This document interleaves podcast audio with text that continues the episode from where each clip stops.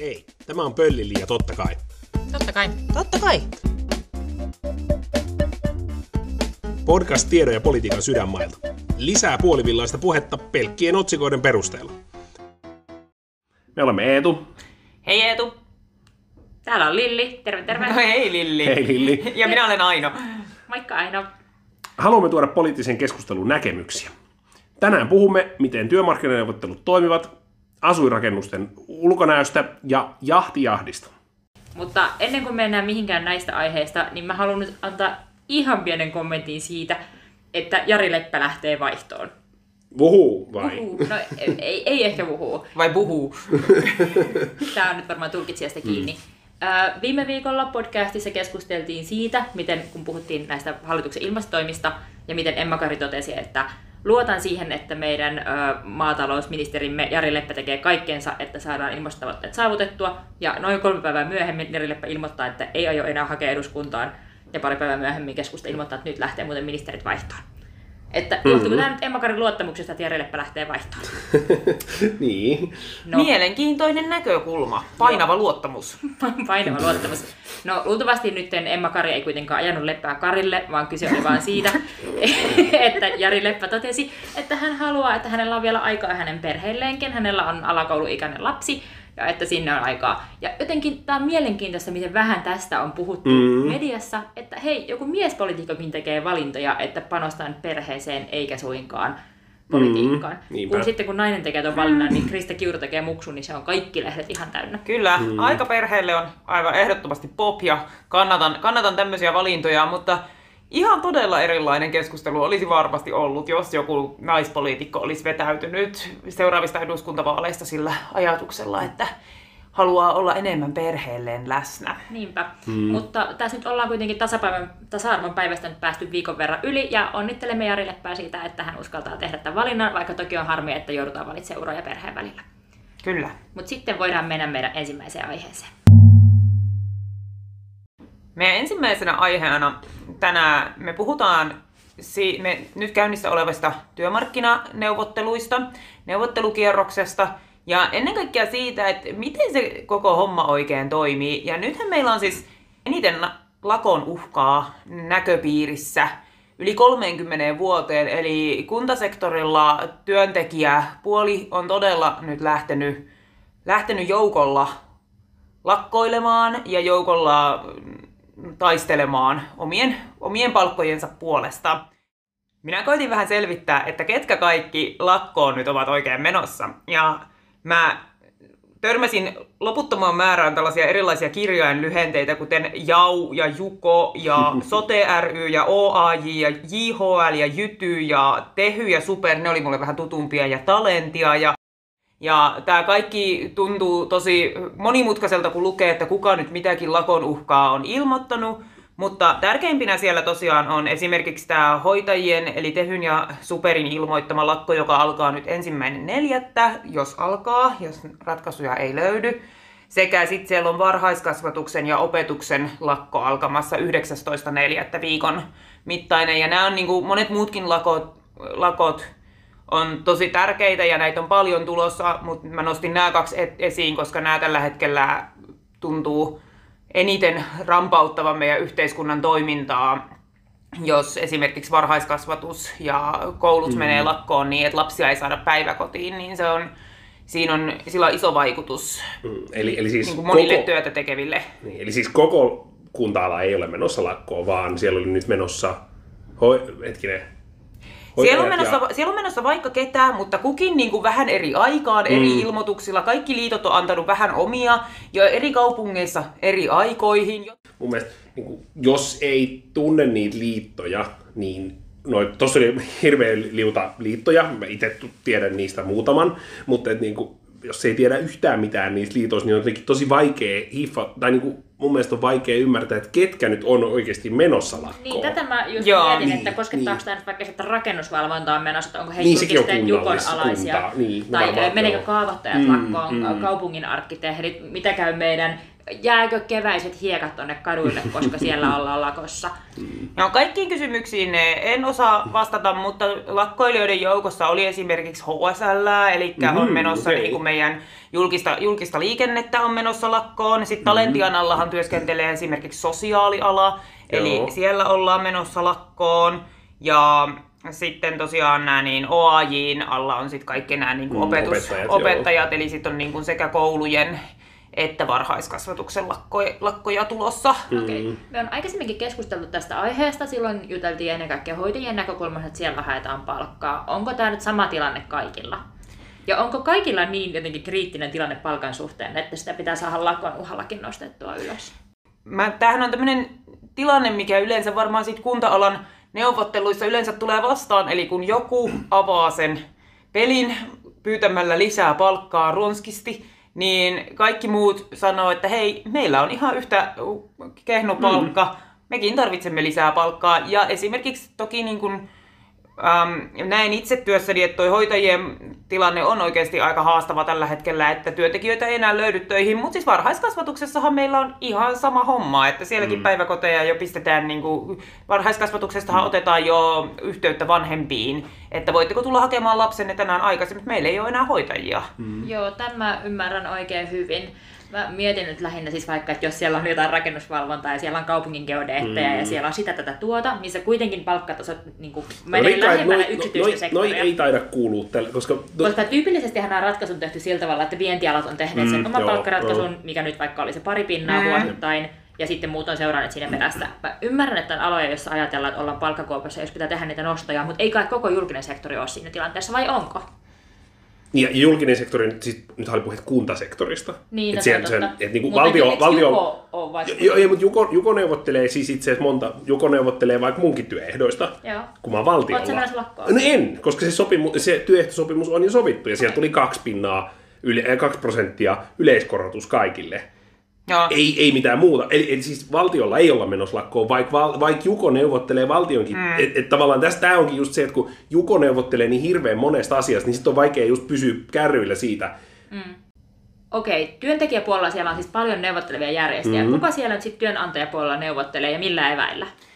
No, työnantajapuolella neuvottelee, aikaisemmin siellä oli Kuntaliiton puolesta neuvottelija, nykyään tämä on kunta- ja hyvinvointialueiden liitoksi nimetty, ja täällä on edelleen Markku Jalonen, joka on vuodesta 2007 sitä puljua johtanut toimitusjohtajana, ja hän on edelleen siellä pääneuvottelijana, ja mua itteni on mietityttänyt tosi paljon tässä se, et sanotaan koko ajan, että poliitikot ei saa seko, sekaantua työmarkkinapöytiin, ja Markku Jalonenkin on haastatteluissa tullut esiin ja sanonut, että tästä on hänellä huonoja kokemuksia tästä, kun poliitikot rupeaa ottamaan kantaa siihen, että mitä näissä neuvotteluissa pitäisi tapahtua.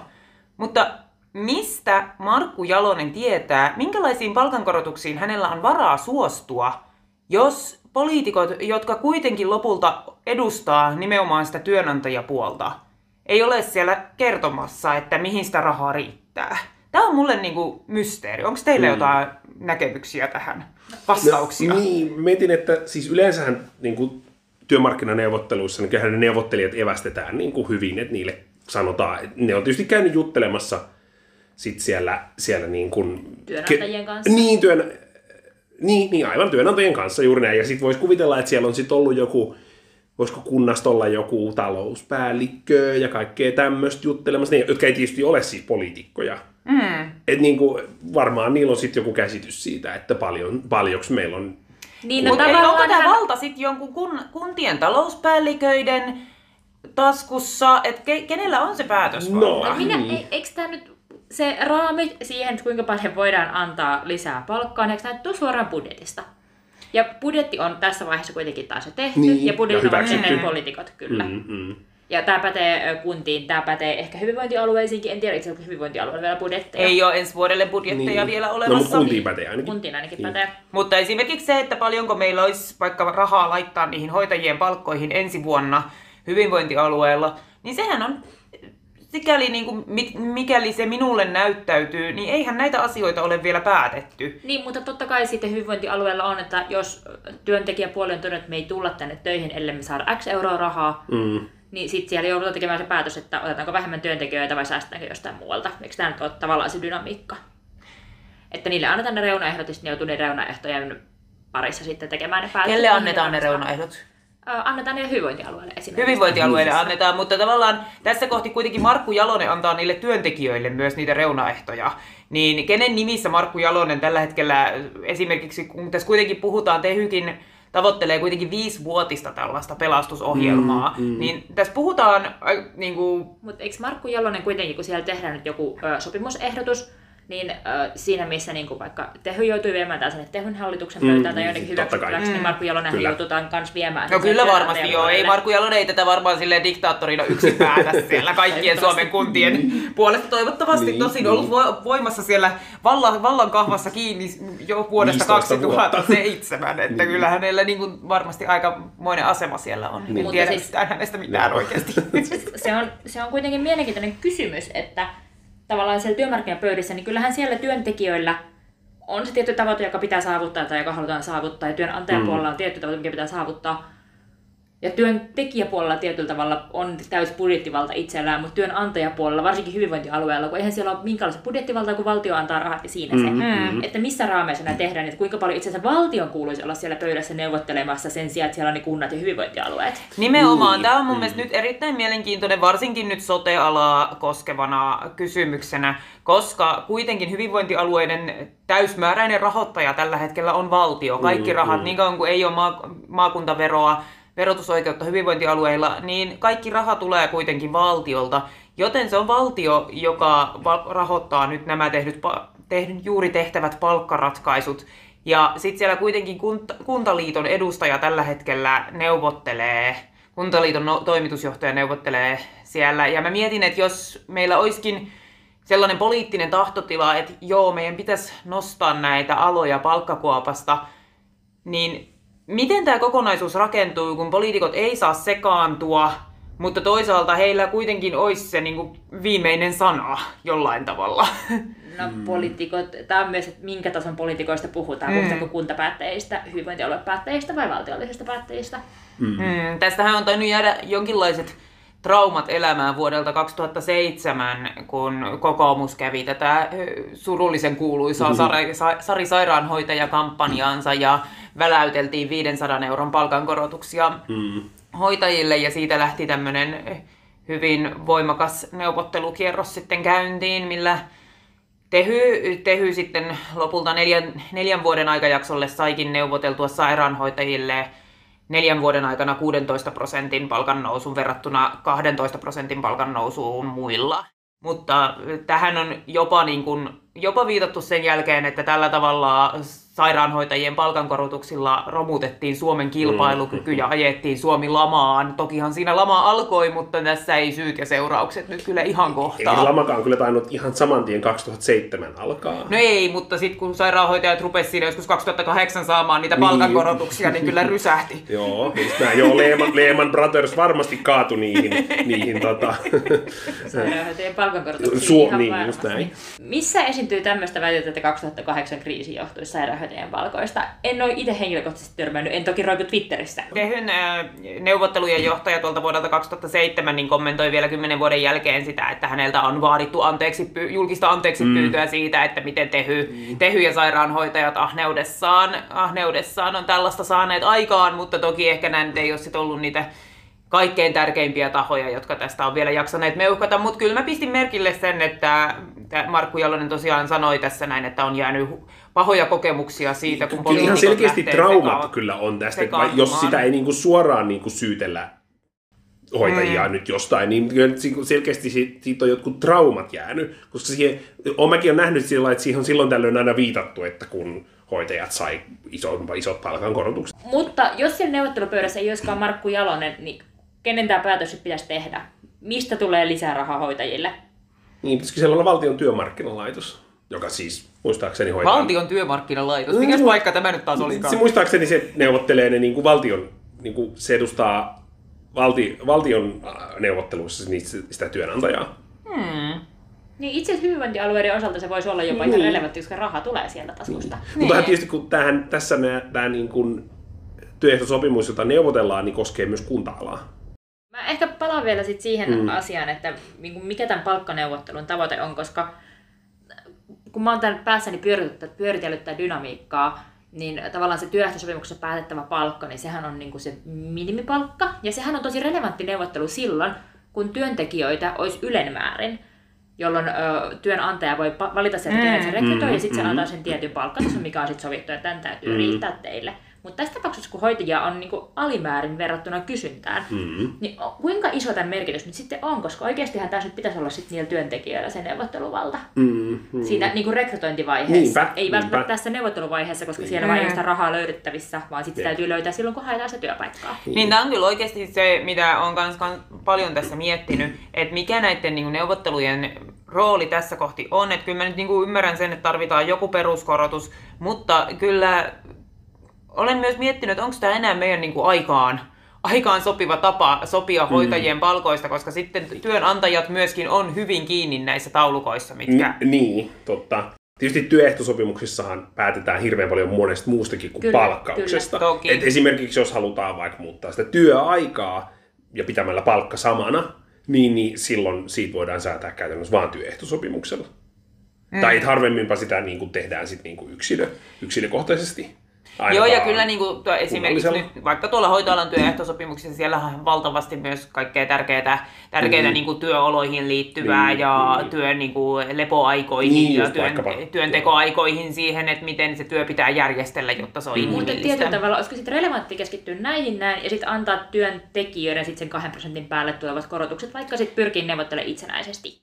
Toi on, mä, mä mietin paljon, mietin sitä, että miten noi istuu tähän niin kuin, esimerkiksi hoitoalan tai sit varhaiskasvatusalan mentaliteettiin jotenkin se ajatus edes, että sulla olisi joku valta neuvotella sun omasta palkasta. Tää tuntuu aivan, tämähän tuntuu suorastaan absurdilta, Mut että voisi saada olla- jotain muuta kuin sen, mitä siellä palkkataulukossa lukee. Ja tämähän on siis, tää on tämmöinen asia, mitä mä oon pyöritellyt päässäni tosi paljon, kos- koska kuitenkin on itse siirtynyt semmoisesta paikasta, missä on voinut niin kuin sanoa jotain palkkaansa Mm. sellaiseen pal- paikkaan, missä käytännössä ei ole mitään mitä voisi sanoa, että kaikki tulee jonkun niin kuin sen, että kauanko sä oot tehnyt työvuosia, mm-hmm. niin kuin lasketaan niitä. Ei esimerkiksi sen, että paljon sä oot oppinut niiden työvuosien aikana, vaan sen mukaan, että montako niitä työvuosia on kertynyt. Niin. Niin, niin sen perusteella arvioidaan sun palkka.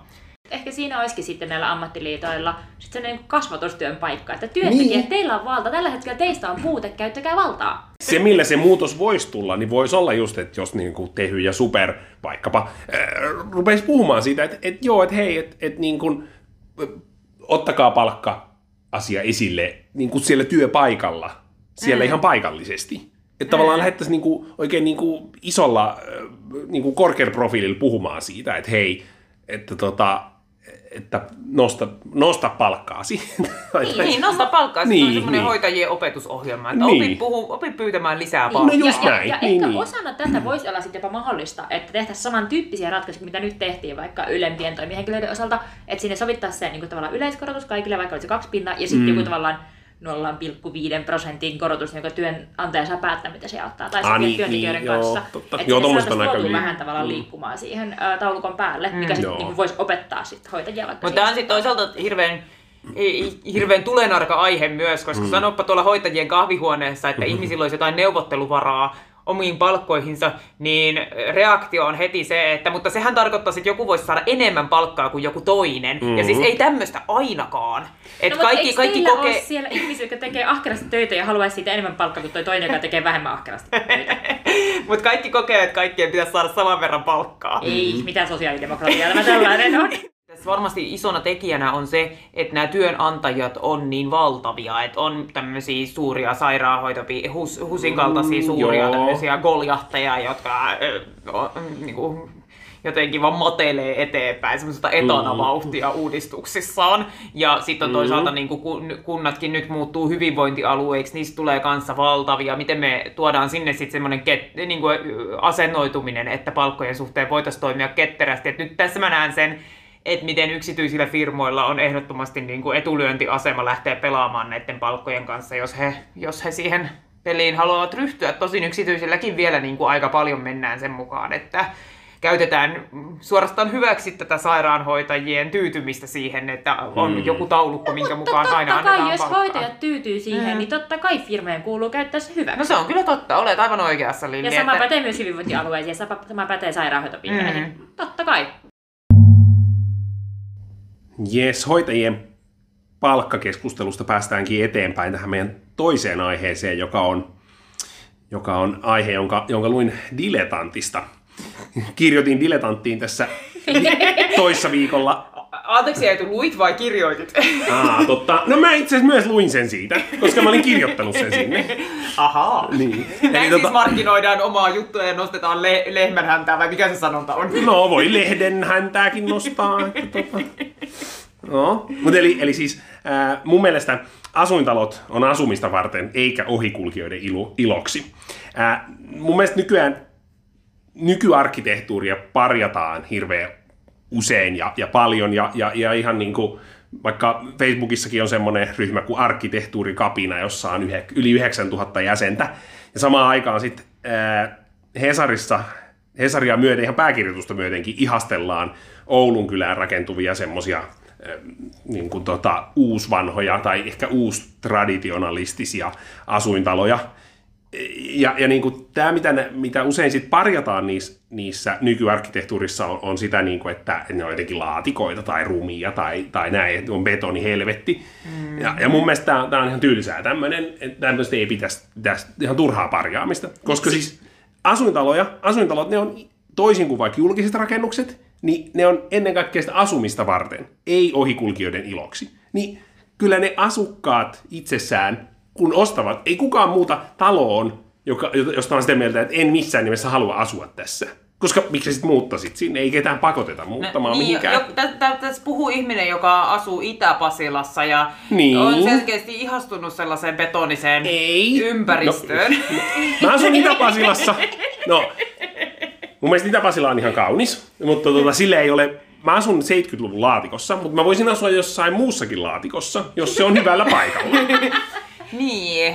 Eli niin kuin, siis tätä mä tarkoitan, että ihmiset, Niin. ihmiset asuntoa valitessaan kyllä osaavat huomioida sen rumuuden tai kauneuden ihan itsekin. Ei tarvitse se, kaavoittajaa tai, tai ohi, pahimmassa tapauksessa ohikulkijoita sanomaan siihen Facebook-ryhmästään, että tämä on nyt ruma rakennus, tämä on kamalaa ja tämmöistä ei saa tehdä. Et, mm. niin kuin, mä uskoisin, että se markkina toimii kuitenkin riittävän hyvin, ettei tuu semmosia niin kuin, äh, jotenkin niin rumia taloja, että se olisi jotenkin hirveä hyvinvointitappio tulisi tästä. Joo, onko tämä jonkunlainen tämmöinen luokkakeskustelu jälleen, että ke, kenellä on se mahdollisuus valita, että minkälaisessa laatikossa asuu ja minkälaisessa ei asu, ja sitten onko meillä joku ihmisryhmä, jotka sitten voidaan pakottaa niihin rumiin laatikoihin, että joille voidaan rakentaa sitten semmoinen niinku laatikkokaupunki, minne sitten pakotetaan kaikki ne, joilla ei ole va- varaa parempaan, että onko, se, onko tässä No- no, niinku jonkinlainen pohjimmainen taso tässä keskustelussa? No, eh, toivottavasti se, niin kuin, se valintahan ei ole siis se, sen välillä, että rakennetaanko me rumia laatikoita vai,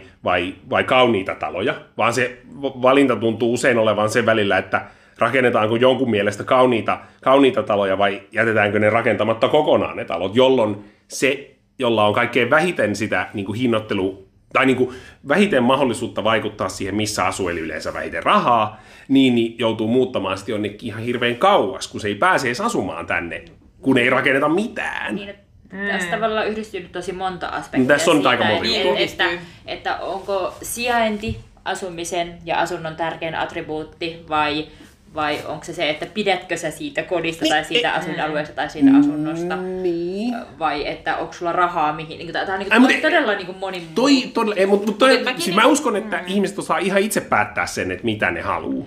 Ne osaa itse valita, että okei, että joo, tämä sijainti on, on, on hyvä, mutta tämä on ruma niiden mielestä, niin sitten no, okei, no sitten ne osaa arvottaa sen, että kuinka paljon ne arvostaa sitä sijaintia ja kuinka paljon ne sitten arvostaa sitä kauneutta.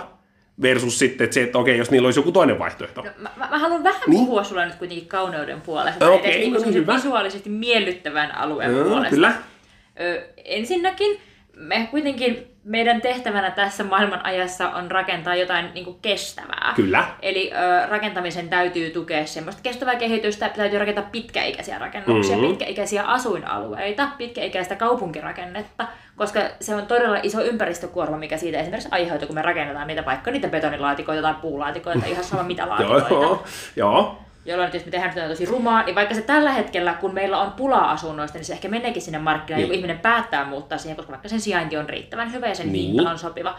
Mutta onko se sitä vaikka sitten 20 vuoden päästä, niin sitten se on ehkä se kysymys, että sen täytyy olla jotain semmoista, jolla on niinku visuaalisesti riittävä kestävyys. Niin, tässä mutta mut, ajassa. mut Mut, ehkä ja, niinku, ja siis mun mielestä niinku tärkeä, se mikä itselle nousee tässä ensimmäisenä mieleen on niinku, ke- Lillillä on hyvä kestävyyspointti, mutta myös se, niinku, että kyllähän se visuaalisesti miellyttävä luo myös hyvinvointia. Totta kai, se on ihan Ja, selvä. ja Eetu nyt argumentoi sen puolesta, että ihmiset pystyy tekemään sen päätöksen itse aina, että paljonko ne arvostaa Mm. sen asuinympäristönsä hyvinvoi- tai niin kuin hyvinvointia lisääviä ominaisuuksia, sanotaan vaikka näin. Niin. Mutta mun mielestä meillä voisi olla myös semmoinen niin yleinen ohjaava äh, tavallaan toiminta siihen suuntaan, että meidän asuinympäristöt mieluummin lisäisi hyvinvointia kuin vaikka pahoinvointia. Totta kai. on ja se. onhan niin. niin jep. ja siis, ja, t- t- mutta tässä on just se, että kuinka paljon me halutaan sitä sääntelyä, jolla, jolla sitten halutaan niin sitä. tavallaan kysymys Että sillä on se- sääntelyllä on aina hintansa. Kysymys on se, että ö, eikö niin kysymys pohjimmiltaan se, että kuinka paljon kaavoittajalla pitää olla valtaa siihen, että mitä me rakennetaan. No juu. Koska sitten rakennusliikehän tekee markkinaehtoisesti, Totta he kai, niin, päätöksensä niin. ja silloin Jep. tehdään se päätös, Ja- että onko tämä riittävän kaunista, joku ostaa tämän, on Mm, hyvä. Ja, niin. ja silloin todetaan, että ihminen myös haluaa tähän muuttaa riittävästi. Juuri näin. Mutta kaavoittajathan tällä hetkellä, mm, heillä on tosi iso valta siihen, että Niinpä. minkälaisia asuinalueita ja rakennuksia me rakennetaan, ja puututaan tosi detaljakysymyksiinkin. Niinpä, vaikkapa julkisivun väriin, Niin, kyllä.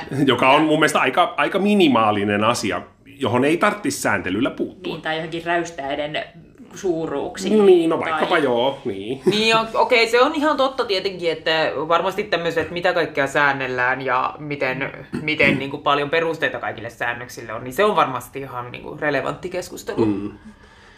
Ja niin kuin, mun mielestä sit vähän myös on, on semmoista, niin kuin, liikkuen tästä sääntelystä eteenpäin, niin, niin, niin tota, on vähän myös semmoista, että niissä laatikkokriittisissä ihmisissä, jotka... Tunnustaudun täällä laatikkokriittiseksi, vaikka asun itsekin eräänlaisessa laatikossa. Niin. Se on Niin. vaan semmoinen aika pitkän muotoinen laatikko ja se on oikein semmoisella vehreällä niin se on kohdalla. niin sanotusti lamellitalo. Ja se taitaa olla tehty 50-luvulla. Se on niin. 60, 64. Ah, okei, okay, no, No, no joo, Kiitos tästä termistä lamellitalo, se oli minulle uusi. mutta, no joo. Mutta mä näen siinä tietyn järjen, että kaavoittajilla, koska kaavoittajat ei ole kuitenkaan markkinatoiminta, heidän tehtävä ei ole tehdä rahaa, vaan tehtävä on tehdä riittävän hyvää kaupunkiympäristöä. Kyllä. Niin on hyvä, että meillä on niin kuin, tietyn tasoinen sääntely vähintään, koska semmoisessa tilanteessa, missä me vaikka elettiin kaksi-kolme vuotta sitten, kun oli oikeasti tosi iso asuntopula isoissa kaupungeissa, Helsingissäkin vaikka, niin Mm. oli vähemmän asuntoja kuin niihin tulijoita, niin oli hyvä, että niille määrättiin kuitenkin se tietty taso, joka pitää vähintään toteuttaa, että me ei tehdä ihan katastrofaalista Niin. kaupunkia, mutta sitten taas tällä hetkellä, kun me ollaan, markkinatilanne on kääntynyt, meillä on tällä hetkellä hirveästi asuntoja itse asiassa tyhjänä, Mm. niin tällä hetkellähän rakentajat joutuu Ainakin rakentamaan... oh, niin, no, omistusasunnoista on myös tyhjänä aika paljon. Mm, okei, okay, no mutta hinnat ei tule alas. No joo, ei tietenkään tule alas. Kenenkään tarvitse myydä tällaisen, kun omistaminen on niin halpaa. Mm. Mutta mut siis tällä hetkellä rakentajat joutuu oikeasti pohtimaan sitä, että miten tämä saadaan myydyksi, että miten Mm. tästä tehdään riittävän hyvä. Että tästä on tullut asiakaskeskeisempää nyt, koska markkina on kääntynyt tilanteeseen, jossa asiakkaalla on valta. Joo, kyllä. Ja no, se on mutta hyvä. Just, Ja tavallaan niin kauan Niin. kun ollaan tällaisessa markkinatilanteessa, niin ei mun mielestä tarvitsisi olla niin isoa kaavallista sääntelyä. Mutta kun kaava tehdään, niin kaavahan on voimassa niin kuin niin, forever, joo, joo. osapuille forever. Jep. Jolloin on hyvä, että ollaan varauduttu kaikenlaisiin tilanteisiin. Edelleen sit se, että mihin detaljitasoon mennään, niin se on sitten jännä kysymys. Ja Sä- siis hyvään arkkitehtuuriin kuuluu muutakin kuin se, että se rakennus jotenkin... Toki siis... Et siis siihen on paljon vaikkapa, niin kuin, että se on, se on käytettävä sille, Kyllä. niin kuin, että se on saavutettava esimerkiksi. Niin, ja esimerkiksi myös sit ne niin kuin asuntojen sisäratkaisut. niin, se, että ne on hyvin käytettävissä ja niin, näin. on sopivan kokoisia huoneita ja oikein määrä huoneita Joo. tähän markkinaan. Ei tehdä pelkästään Niin. niin. 14 4 yksilöä, mutta toki sillekin on kysyntäänsä. Niin, et mun Ja toisaalta, niin kuin, toisaalta ehkä niinku jo kaikkein, jos mä mietin, että mikä olisi itselle tärkeä arvo siinä, että missä asuu, niin eh, totta kai se on tärkeämpää, että millainen se asunto on sisältä kuin miltä se talo näyttää ulkoa. Mut, mm. Ja silleen, että ehkä mä voisin aika rumankin talon hyväksyä hyväksyä semmoisessa viihtyisessä ympäristössä, mutta sitten jos niitä rumia taloja on tosi monta vierekkäin ja se koko ympäristö alkaa muistuttaa esimerkiksi Itä-Pasilaa. Itä-Pasila on oikein kiva. Itä-Pasila on No joo, anteeksi, tämä kuulostaa jotain anti-Itä-Pasila podcastilla. Ei mulla ole oikeasti niin paljon Itä-Pasilaa vastaan. Mutta semmoista, niin kuin, että jos se kuitenkin... It, itselle se on kuitenkin aika iso arvo, että kun astuu siitä talosta ulos, niin se ympäristö on viihtyisä. Ja sen myös. takia sä oot varmaan valinnutkin asua Tapialassa. No se Niin, on ja sen takia minä olen valinnut asiaa Itä-Pasilassa. Kyllä. Hyvä, täällä paristaa kaikista paljon yksityiskohtaista tietoa. Niinpä. Mutta niin kuin, siis jos nämä laatikkokriittiset sortuu mun mielestä tämmöiseen esteettiseen moralismiin, jossa laitetaan niin kuin yksi tyylisuunta, johon kuuluu vaikkapa harjakatot, niin nostetaan tavallaan niin kuin paremmaksi kuin joku toinen tyylisuunta, mikä nyt voisi olla vaikka, no itä ei varsinaisesti esu- edusta brutalismia, mutta että niin kuin vaikka semmoinen betonibrutalismi. Mm. Että tavallaan niin kuin harjakatot ja joku, no harjakatot nyt ei varsinaisesti tyylisuunta, mutta niin kuin semmoinen, johon kuuluu semmoiset, että usein niistä laatikoista saadaan niiden laatikkokriittisten mielestä, kun siellä laitetaan harjakatto, niin sitten se onkin ihan ok. Harjakattoinen laatikko. Niin, niin sitten mä... On, onko näitä niinku, että siis- siis, la, otettaisiin tommonen Itä-Pasilan no siis- siis, Eetun talo ja No, laitettaisiin siihen? No siis se Meilahti HSN täynnä. Meilahti on täynnä sellaisia Niin. niin. niin keksilaatikoita, joiden päällä on sit Just harjakatta. näin, Aa, jep. totta. Niin. niin Nehän on niin- ihan kivan näköisiä. Niin siis, Sehän on aika viihtyisää Niin, aluetta, niin. totta. Just näin. Nä- Näinhän me se ratkaistiin, että laitetaan vaan Niin. ne harjakatot sille laatikoiden ja päälle. tämä on mun mielestä ihan sama, mitä siellä Oulun kylässä meinataan nyt tehdä, jota HSS ihasteltiin. Siinä on semmoinen niin kuin, suhteellisen nykyaikaisen näköinen talo, jossa vielä niin kuin, et jos siinä olisi tasakatto, niin se näyttäisi ihan samalta kuin vaikka Jätkäsaaren mm, olevat Mutta mut mä nyt haluan puhua pikkasen taas estetiikan puolesta Niin. kuitenkin, koska sit varsinkin jos tehdään niin täydennysrakentamista jo rakennetuille alueille, mm-hmm. niin se rakennus kuitenkin vaikuttaa niihin muihinkin ympärillä oleviin, jotka ei ole voinut sitä päätöstä, että muuttaako niiden viereen saatana betonilaatikko vai harjakattoinen kaunistus. Et, et, et on tavallaan se, niin kuin, meillä on kuitenkin sit se niin kuin ympäristölle aiheutuva vaikutus, joka täytyy ottaa huomioon, joka myös maankäyttö- ja rakennuslaki siellä määrää, Kyllä, ja kyllä. laki on laki, sitä pitää noudattaa. Toki. Joo. Että semmoinen niin tietty nimbyyly on kuitenkin perusteltua, mutta se, että mihin rajan asti. Niin, no mutta tämä onkin Ja mun niin, mielestä sillä just... on ihan valtava vaikutus itse asiassa. Meillä on, meillä on nimenomaan tämmöinen oikein tämmöinen nimbyily esimerkkitilanne meidän kotona, koska todellakin siihen ihan takapihalle siinä laitetaan semmoinen valtava läjä betonia matalaksi nimeltä satakielitalo. Ei se ole edes niin betonia, siinä on myös kaakelia. Lempimateriaali niin talon rakentamisessa on se vessan kaakeli.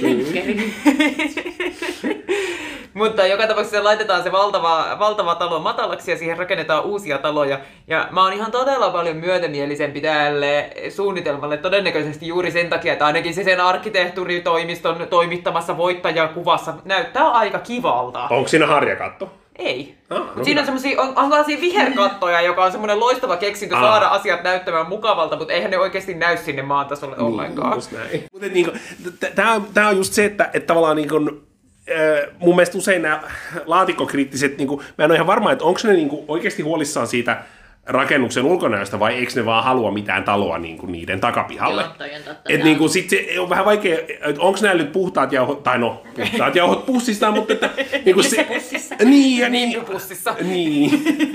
että tavallaan niinku, jos vastustetaan ihan kaikkea rakentamista vaan sillä, että niin kuin sanotaan, että no tää on ruma.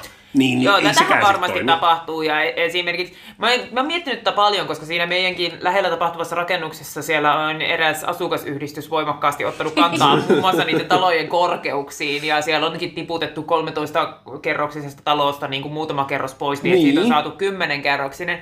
Ja mä oon miettinyt, että jos siinä meidän niin kuin, parvekkeelta näkyisi se 13-kerroksinen talo, niin olisiko se jotenkin erilainen kuin se 10-kerroksinen? Parantaako se sen meidän asuinalueen viihtyvyyttä, että siinä on se 10 kerrosta nyt sen 13 Mm. mm. sijaan?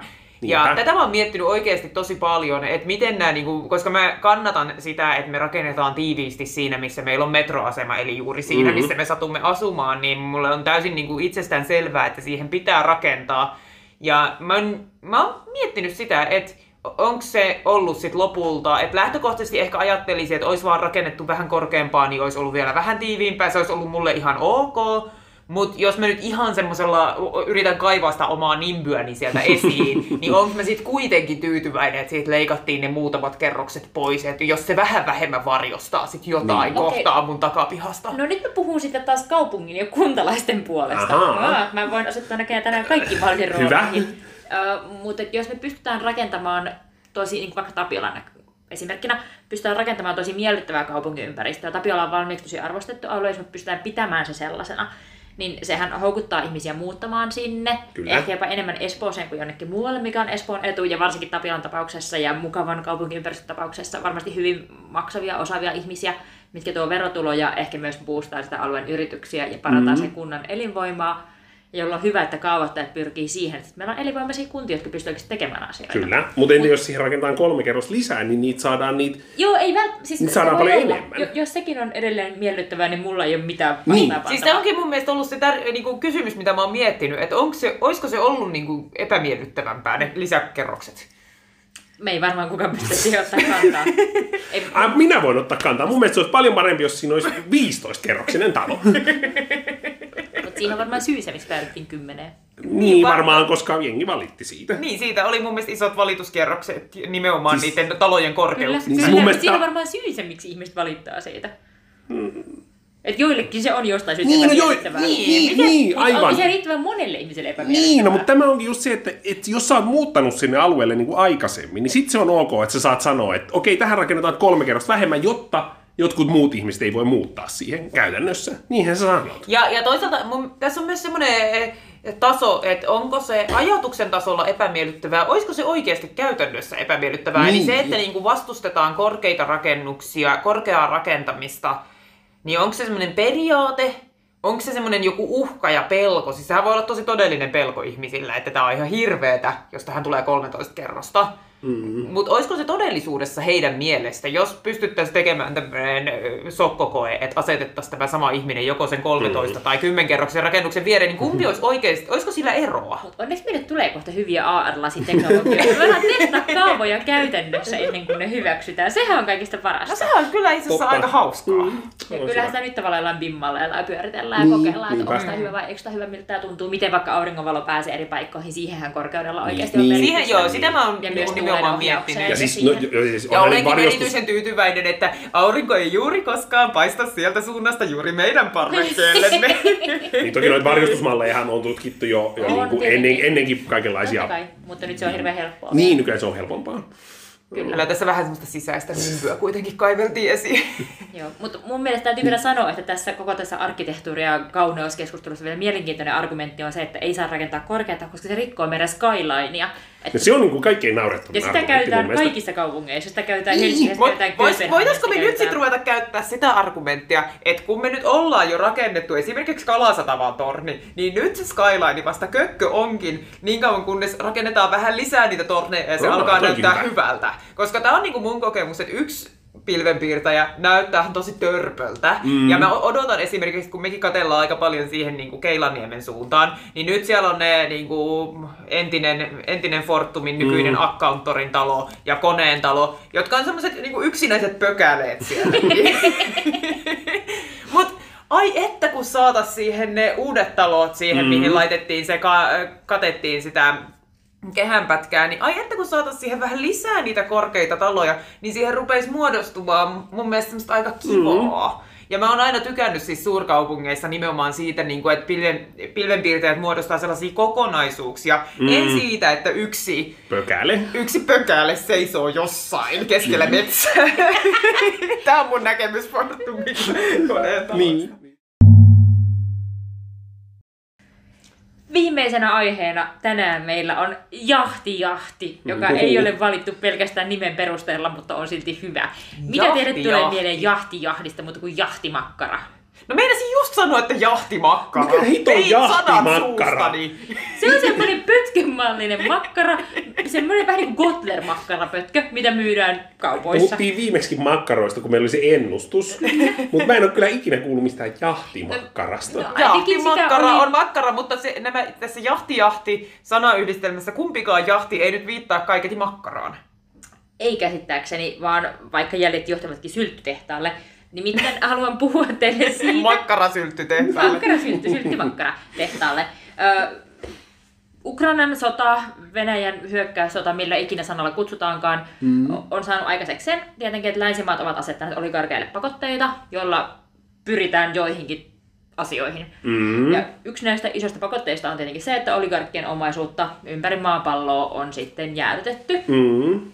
Ja jotenkin jostain syystä mediassa nousee esiin nyt ennen kaikkea se, miten kaiken maailman rikkaiden venäläisten veneitä on ruvettu takavarikoimaan. Mutta niin kuin kysymys kuuluu, että minkä ihmeen takia on jotenkin hirvittävän merkityksellistä se, että A, minkälaisia veneitä jolla oligarkeilla on, ja B, että ne pitää ottaa niiltä pois. Onko tämä nyt paras tapa vaikuttaa oligarkkeihin? No, no onhan se tavallaan, niin kuin, mun mielestä se on, en mä tiedä onko se paras tapa, mutta se on niin kuin, semmoinen oikeudenmukaisuus tavallaan, että niin kuin, ne on niin kuin vääryydellä saanut sitä rahaa ja ne on niin kuin, semmoisen roistovaltion kanssa niin kuin veljeilemällä saaneet ne rahat. Mm. Niin sit se on tavallaan väärin ja sit se on oikein, että niitä otetaan pois. Niin, kysehän on nyt varmaan siitä, että me... Paras tapa se ei varmasti ole, mutta, mutta niin kuin kyse on varmaan siitä, että meillä on hirveästi tapoja ja tämä sattuu olemaan yksi tapa ja tulee kaikenlaisia pieniä ja tyhmiäkin tapoja. Ja tavallaan miksi ei? Ja Eetuhan on ihan oikeassa siinä, että monista varmasti tuntuu ihan oikeudenmukaiselta mm, upottaa jonkun rikkaan. En mä nyt halua upottaa. Mä että otetaan ne ja myydään sitten jollekulle muulle ja saadaan ne fyrkat. Ei kun ne fyrkat sitten valtiolle tai kuka sen nyt sitten takavarikoikin. Mutta kun eihän pakotteet toimi sillä tavalla, että ne otetaan niiltä pois mm. ja niin kuin, otetaan valtion omistuksia ja myydään Ah, eteenpäin, niin, vaan se tarkoittaa vaan, että se ottaa niiltä pois se niin kuin omistukse, omistusoikeuden käytön mahdollisuus. Että ne ei voi Niin. käyttää niitä veneitä siis. Niin, no mutta kyllä ne vois varmaan kansallistaakin ne veneet. Mutta tota- Miten? Ja tämä kuulostaa ihan sosialismilta. No niin, kyllä. Se oli vähän se pointtikin, että se kuulostaa sosialismilta, mutta siis, niin kuin, Veneiden kansallistus, mut, mut siis on, talkoot. mut onhan niillä niinku, vaikkapa ää, Lavrovin naisystävän tyttäreltä on takavarikoitu ää, Lontoossa sen kämppää ainakin, joka on joku monen miljoonan punnan asunto. Joo. Ja, ja siis varmaan siltä nyt on jotain veneitäkin. Niin siis on varmasti kyllä paljon Voittu. muutakin on takavarikoitu, Niin. josta syystä nämä veneet on ollut tämmöinen... Niin, no, niihin on keskitytty juttu. aika paljon Ja totta kai niin veneisiin. veneiden hyvä puoli on se, että ne on aika helppo takavari, koska ne on niin Niin. asioita, voi liikuttaa. Että voit ottaa tässä on vene, mm, vie sen Niin. tästä näin ja vie sen tonne varastoon. Niin. Ja sitä varastoa on helppo vartioida, vaikka siellä olisi 400 venettä. Niin, Mutta juu. sen sijaan, että jos on vaikka jotain asuntoja siellä täällä tuolla, niin, Niin. niiden vartiointi on paljon Totta vaikeampaa. Mutta mä palaan Niin. tuohon sun pointtiin siitä, että, että kun nämä oligarkit ovat vääryydellä tehneet rahansa, niin ei, onko meidän näiden pakotteiden tarkoituksena rankasta oligarkkeja siitä, että ne on 90-luvulla tehnyt vääryydellä rahaa, vai onko näiden tavoitteena Niin. se, että saadaan oligarkit kääntymään Putinia vastaan mm. tai tätä koko Venäjän nykyistä sotaa vastaan, vai Joo, siis... onko näiden tehtävänä heikentää Venäjän voimaa ylipäänsä tässä maa- Niin. maapallolla? No si- si- voiman heikentämiseen niiden veneiden takavarikointi on varmaan kaikkein huo- niin kuin Kyllä. huonoimpia tapoja. Se, että saadaanko, niin siis, siis enemmän tuntuu siltä, että nuo veneiden takavarikot on enemmän semmoista, että vähän semmoinen, nyt halutaan vähän kostaa. Niin vähän sille heristellään sormea ja Niin. sanotaan, että tökitään silleen Niin. niin. he, he, he, he. niin, niin, just näin. Ja ennen kaikkea mä näen tässä, näen tässä semmoisen niin kuin mehevän journalistisen jahtaustarinan, että nimenomaan tässä jotenkin No niin. saadaan, saadaan aikaan tämmöistä ihmisiä kiinnostavaa viihteellistä sisältöä siitä, että minkälaisia veneitä kellekin on ja mitä keltäkin voidaan takavarikoida, mm. koska tämähän on jotenkin hirveän tämmöistä kon- konkreettista. To- toisin kuin No joo. monet, monet muut pak- pakotteet on ehkä vähän enemmän semmoista, että puhutaan iso jostain hankalista talousasioista ja jostain ja jostain ja jostain, mutta voi jostain iltalehdestä lukea vähän, että minkälainen sisustus jonkun veneessä on ollut. Niin ja tässä- nau- t- tavallaan tässä on vähän semmoinen tirkistely ja semmoinen kaikki Tässä on Joo. mielestä- keltainen lehdistö ja Kyllä. semmoinen herra viha myös No, sitä on tavalla. kyllä, joo, kyllä tosi joo. paljon. Mutta jos mä nyt mietin että miten pystyisi, tai kun eihän niillä veneillä ole mitään tekemistä meidän turvallisuuden kanssa esimerkiksi. Että se, että jollain oligarkilla on Niin. tuolla jotain veneitä, että okei, ehkä niillä voidaan vähän tehdä jotain pientä ihmisten tai aseiden salakuljettamista, pientä tiedustelua, mutta mm. ne ei ole niinku sillä tavalla strategisesti ehkä merkittäviä. Plus, että Kuitenkin on ihan täysin varusteltuja ydinsukellusveneitä, ne Kotkankin, Kotkankin satamalaitureissa Kotkankin lasikuituveneet siellä. Niin, mutta se, sen sijaan meillä kuitenkin on tiettävästi kuitenkin kaiken maailman kiinteistöomistuksia mm. esimerkiksi, mm. Jotka voi olla jotenkin merkityksellisempiä sitten niin. vaikka mahdollisten tulevien sotastrategioiden kannalta, jos Venäjä Mhm. mm-hmm. vaikka lähtisi hyökkäämään Suomeen. No, tämmöistä ei varmasti ole näköpiirissä nyt, mutta, Mutta kuitenkin. Ja sit, Ainakaan jos puolustusministeriömme on uskominen. Niin, ja miksipä ei olisi Antti Kaikkoseen luotan. Käyköhän tässä kohta niin, että Antti Kaikkonenkin eroaa. Joo, ei, ei nyt liian painavaa luottamusta anneta kellekään tässä kohtaa. Niin Antillakin on pieni lapsi. Paitsi, paitsi olisiko joku, jolle me haluttaisiin antaa semmoinen painava luottamus? Ei, me nyt ruveta antaa kellekään. Vladimir Putinille me voidaan antaa tosi merkittävää luottamusta. Et jo, jos Oi vaikka ei. vähän, vähän rupeisi kolkuttelemaan sellainen erohalu. Mutta kiinteistöjen osaltahan ä, Suomessa on kuitenkin pari vuotta sitten säädetty laki, jonka Mm. perusteella kaikkien EU-etämaiden ulkopuolelta tulevien kiinteistön ostajien niin niiden täytyy hakea lupa siihen ennen kuin ne voi mm. ostaa niitä kiinteistöjä, mm. mikä on niin kuin ollut tämmöinen turvallisuustekninen kysymys, että ei haluta, että voidaan ostaa mistä tahansa sitten, että Niin. puolustusvoimain kiinteistöjen vierestä esimerkiksi Niin. uusia kiinteistöjä. Tai jostain infra, infran läheltä. Niin. merkit tärkeän infran läheltä. Niin, kyllä. Mm. Mutta tämähän koskee nyt vain kiinteistöjä ja sitten Mm. erityisiä oikeuksia, eli käytännössä maavuokraoikeuksia siis käsittääkseni. Ja niin kuin, mikä on kiinteistö on sitten hyvä kysymys. Mm. Joo, tää rupesinkin juuri miettimään, että mistä Lilli oikein puhuu, kun sanoi, että koskee vain kiinteistöjä? kiinteistöjä. Että mitä tää sitten ei koske. No esimerkiksi asuntoja.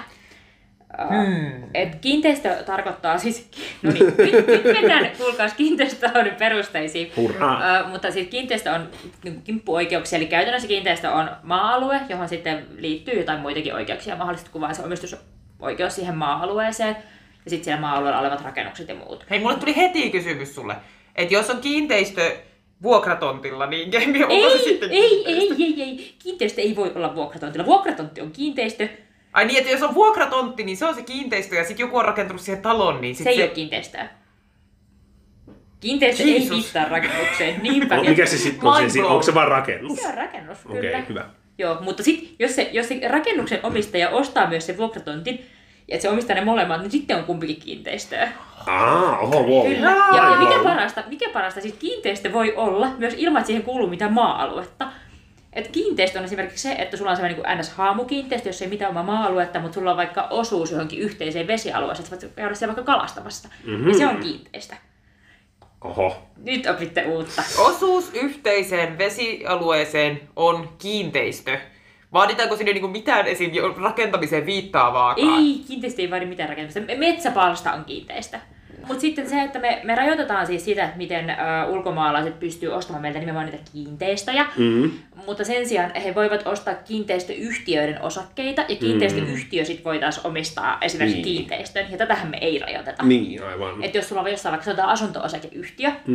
niin sä voit ostaa sieltä niitä osakkeita, tälle ostan ton huoneiston, ostan ton Jep. huoneiston, ja kohta sä omistat sen koko kiinteistöyhtiön, niin sillä sä oot saanut myös koko sen maa-alueen, Niin. jonka se kiinteistöyhtiö omistaa omistuksensa, ja tähän me ei voida vielä puuttua. Niin, eikö tästä ollut joku, ainakin Hesarissa oli juttu tästä, että Hangossa on joku, joku siellä on joku, sen sataman lähellä vissiin joku semmoinen ihan onneton 60-luvun lamellikerrostalo, jo- joka on siis ihan todella huonossa kunnossa.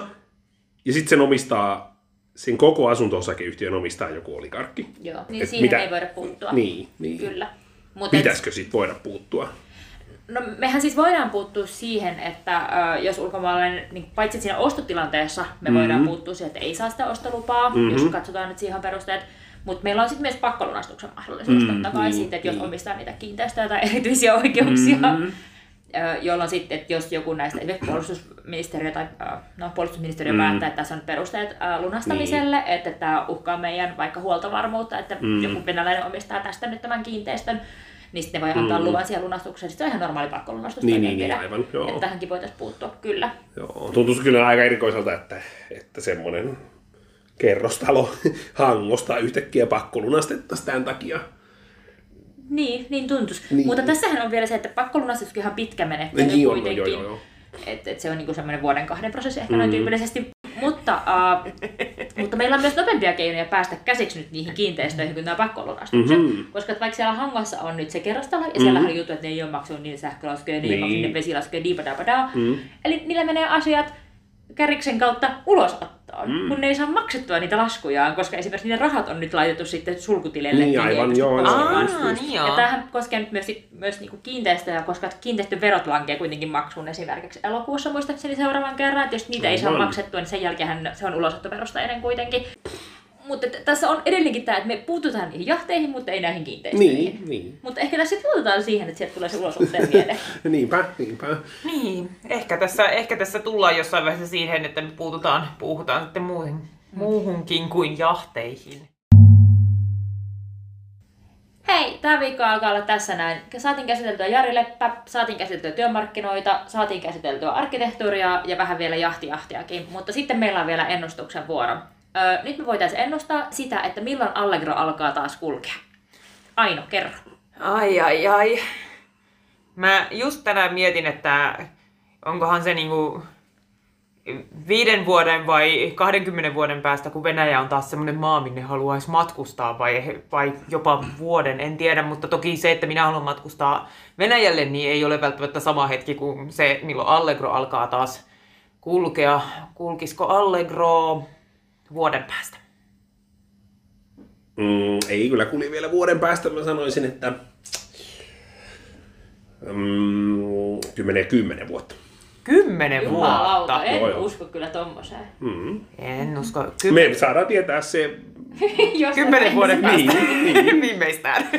että oliko Niin hetkinen, onko, onko nyt, että pitääkö sen kulkea kymmenen vuoden päästä? Tavallaan jos se kulkee taas ja sitten on uudelleen suljetaan, niin kumpi sitten? Väitellään niitä sitten kymmenen vuoden päästä. Nyt tässä veikkaat, Lili. Mä ennakoin, että tämä sota on kääntymässä loppupuolelleen, ja kun Allegro ei kuitenkaan ole mikään pakotellista juttu, vaan se on enemmänkin vaan tämmöinen käytännön asia, niin mä ennustan, että mulla on viisumi voimassa vielä vuoden loppuun Venäjälle, Oho. että se alkaa kulkea ennen kuin mun viisumi loppuu. Sanotaan, että pikkujoulukaudelle 13.11. kulkee taas. Oho, aika kova, kova väite. Aika kova. Onks, haluatko mennä Venäjälle sit, kun se alkaa kulkea? Vaikka vi- kun viisumi on voimassa, niin lähetkö heti? Mun täytyy sanoa, että me on puhuttu täällä sen verran paljon pahaa jo Venäjästä ihan wiki ääressä ja julkaistu, että mä en kyllä uskalla sinne mennä ihan hetkeen. Mm, Totta, joo, ei sinne ei kyllä parane varmaan mennä, että tuota, kuka, kenen, ketään Ai. meistä päästetä sinne. Tai jos mennään sinne, niin jäädään, jäädään sinne. jäämäänkin. Niin. Tehnyt mm, monikin asia hyvin surulliseksi tässä Ukrainan soda, sotatilanteessa ja siinä, että Venäjä tämmöisen hyökkäyssodan aloitti. Mutta jollain tavalla se ajatus siitä, että milloin Venäjä on taas sellainen maa, että sinne saattaisi haluta matkustaa, niin tämä aiheuttaa paljon haikeutta, koska mä oon kuitenkin matkustanut Venäjällä paljon. Ja ajatus siitä, että meiltä on toi valtava naapurimaa nyt niin kuin sulkeutunut mä, määrättömäksi ajaksi, jos nyt ei niin kuin ihan fyysisesti suljettu, niin sitten kuitenkin sellaiseksi, että sinne ei halua mennä, niin se on ollut, mm. se on kyllä ollut jännä. Niinpä. Yhdyn ajatuksiisi. Äh, kiitos tältä viikolta. Kiitos sinulle Aino. Kiitos, kiitos. Kiitos sinullekin Eetu. No, kiitos. Ja Ja kiitos Lilli. Kiitos Lilli. Jee. Totta kai. Totta Totta kai. kai.